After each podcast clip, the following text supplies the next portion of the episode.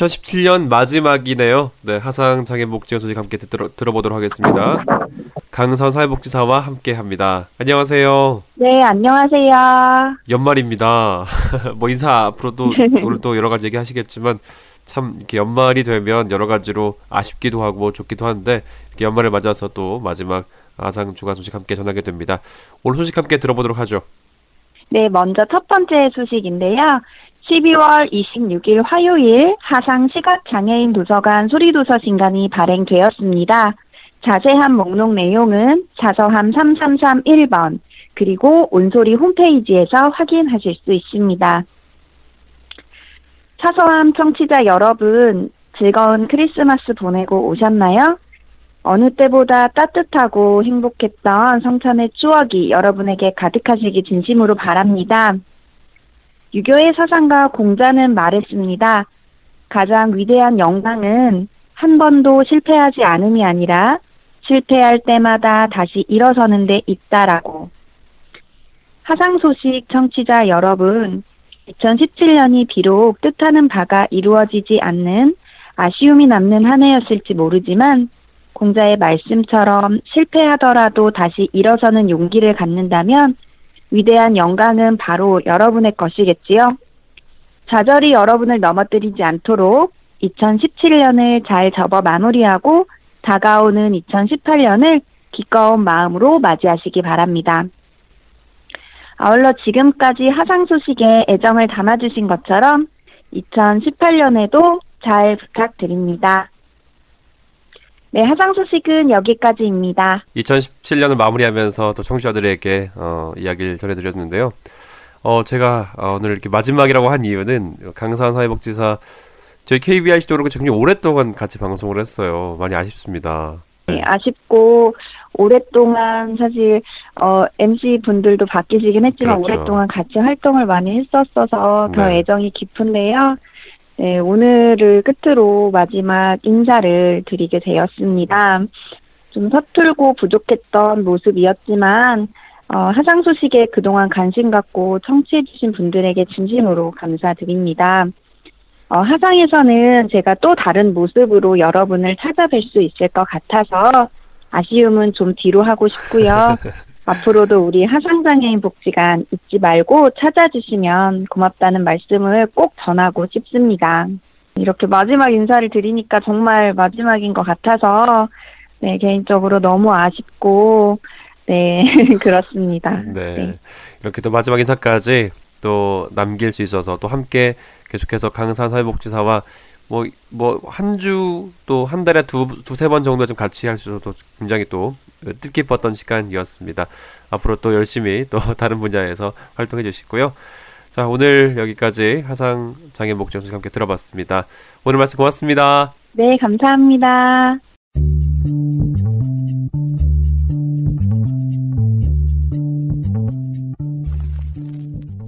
안녕하세요. KB 카톡에서는 청취자 여러분과 같이 고민하고 최신 정보를 전하는 글을 매주 선정해서 소개해드리고 있는데요. 이번 주 KB 카톡에서는 에이블 뉴스에 실린 칼럼을 살펴보겠습니다. 문화복지에 소외된 장애인. 볼 수는 없지만 설명으로 작품 감상할 수 있어. 칼럼니스트 김경미. 낭독자 김보미. 지난달 어둠 속의 하루라는 프로그램의 행사 진행자로 참여했다. 어둠 속의 하루는 부산 문화재단이 문화 다양성 사업의 일환으로 정한인이 시각장애인이 되어 일상을 체험하도록 하는 프로그램이다. 실내를 완전히 안막 처리하고 공간을 테마별로 나누어 그곳에 시각장애인이 상주해 참여자들의 체험을 돕도록 했다. 이번 행사에서는 건널목, 의류매장, 미술관, 영화관으로 테마가 구성되었다. 작년에도 이와 유사한 프로그램을 진행했지만 안막 처리가 제대로 되지 않아 체험감이 떨어진다는 평이 있어 안막 처리에도 신경을 썼지만 좀 더 실감나는 체험을 위해 안대까지 착용하도록 했다. 1회 참여자는 6명으로 제한했으며 체험 시간은 1시간으로 진행됐다. 1시간 동안 참여자들은 마스터들의 도움을 받아 건널목을 건너 의류 매장에서 쇼핑한 옷을 입고 미술관에 들러 작품을 감상한 뒤 영화관에서 음료수를 마시며 영화를 보도록 했다. 사흘 동안 진행된 본 행사는 본격적인 홍보가 시작되기도 전에 전타임에 예약이 완료됐으며 대기자까지 있을 정도로 관심이 매우 높았다. 본 행사에서 필자가 맡은 테마는 미술관의 큐레이터 역할이었다. 처음에 프로그램 진행 시나리오를 보고 시각장애인에게는 큰 의미가 없는 미술관을 테마로 선정한 것이 이해가 되지 않았다. 사실 일상의 이미지도 제대로 보기 힘든 시각장애인이 일부러 미술관을 찾는 일은 거의 없기 때문이다. 난감했다. 물론 배치된 작품들은 손으로 만질 수 있는 조형 작품과 입체 그림이었지만 어떻게 하면 참여자들이 작품을 잘 느끼고 알아볼 수 있을까 그런 고민에 빠졌다.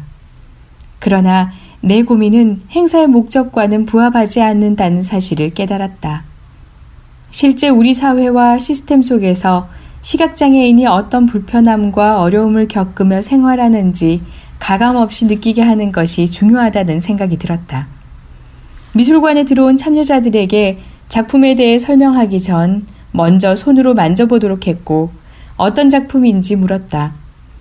참여자들 중에는 어떤 작품인지 아는 이도 있었지만 대부분의 참여자들은 알지 못했다. 필자도 그랬지만 참여자들 역시 설명을 들은 후에야 작품을 알아보았다. 조형 작품은 첨성대, 석굴암, 수원 화성 등을 축소해 만든 것이었고 입체 그림은 피카소의 꿈과 밀레의 이삭 줍는 여인이었다. 이 글을 읽는 이들 역시 작품 이름을 듣는 순간 그 이미지들이 머릿속에 떠오를 것이다. 이렇듯 필자처럼 중도 시각장애인의 경우 정한인일 때 보고 경험했던 이미지가 있기 때문에 이름을 듣고 작품을 만지면 금방 가늠할 수 있다.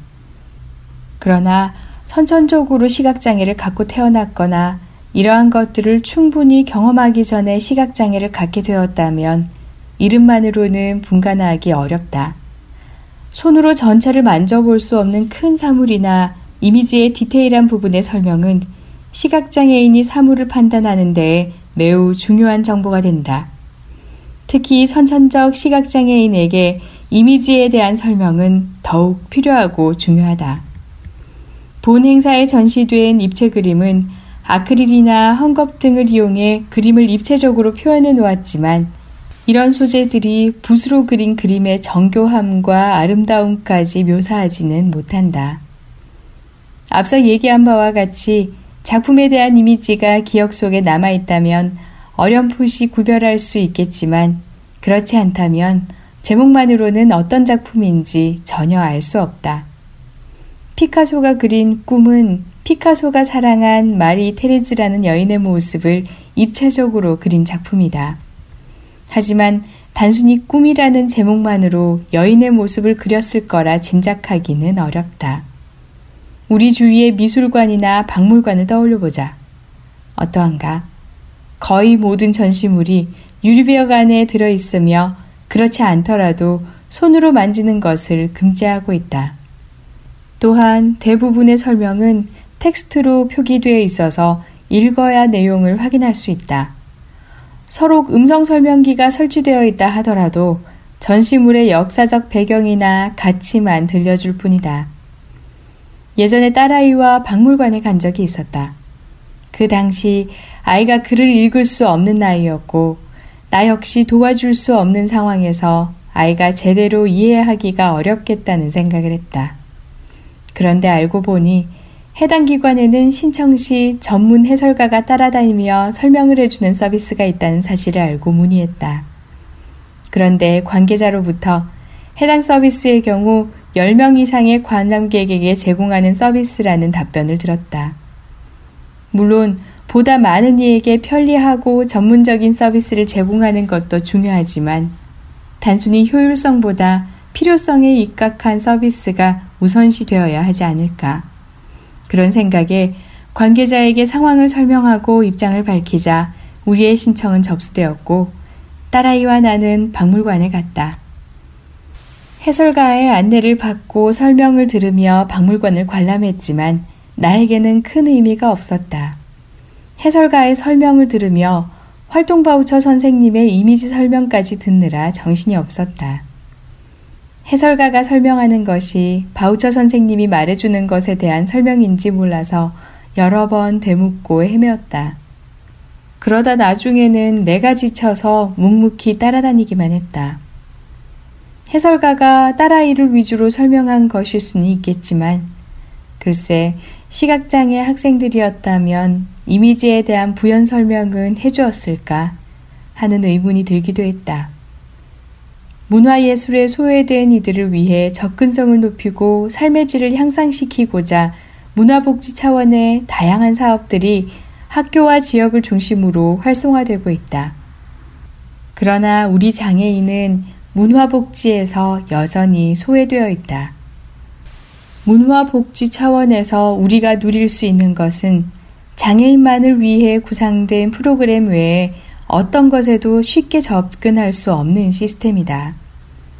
한 공간, 한 시대를 살아가지만 우리가 느끼고 체험하는 문화는 비장애인의 그것과 구별되고 차별된다. 굳이 장애인의 문화 혹은 비장애인의 문화라고 구분하지 않았지만 그 안을 들여다보면 장애인의 접근을 고려하지 않은 시스템으로 장애인들의 접근을 차단하고 있는 듯 하다. 고맙습니다.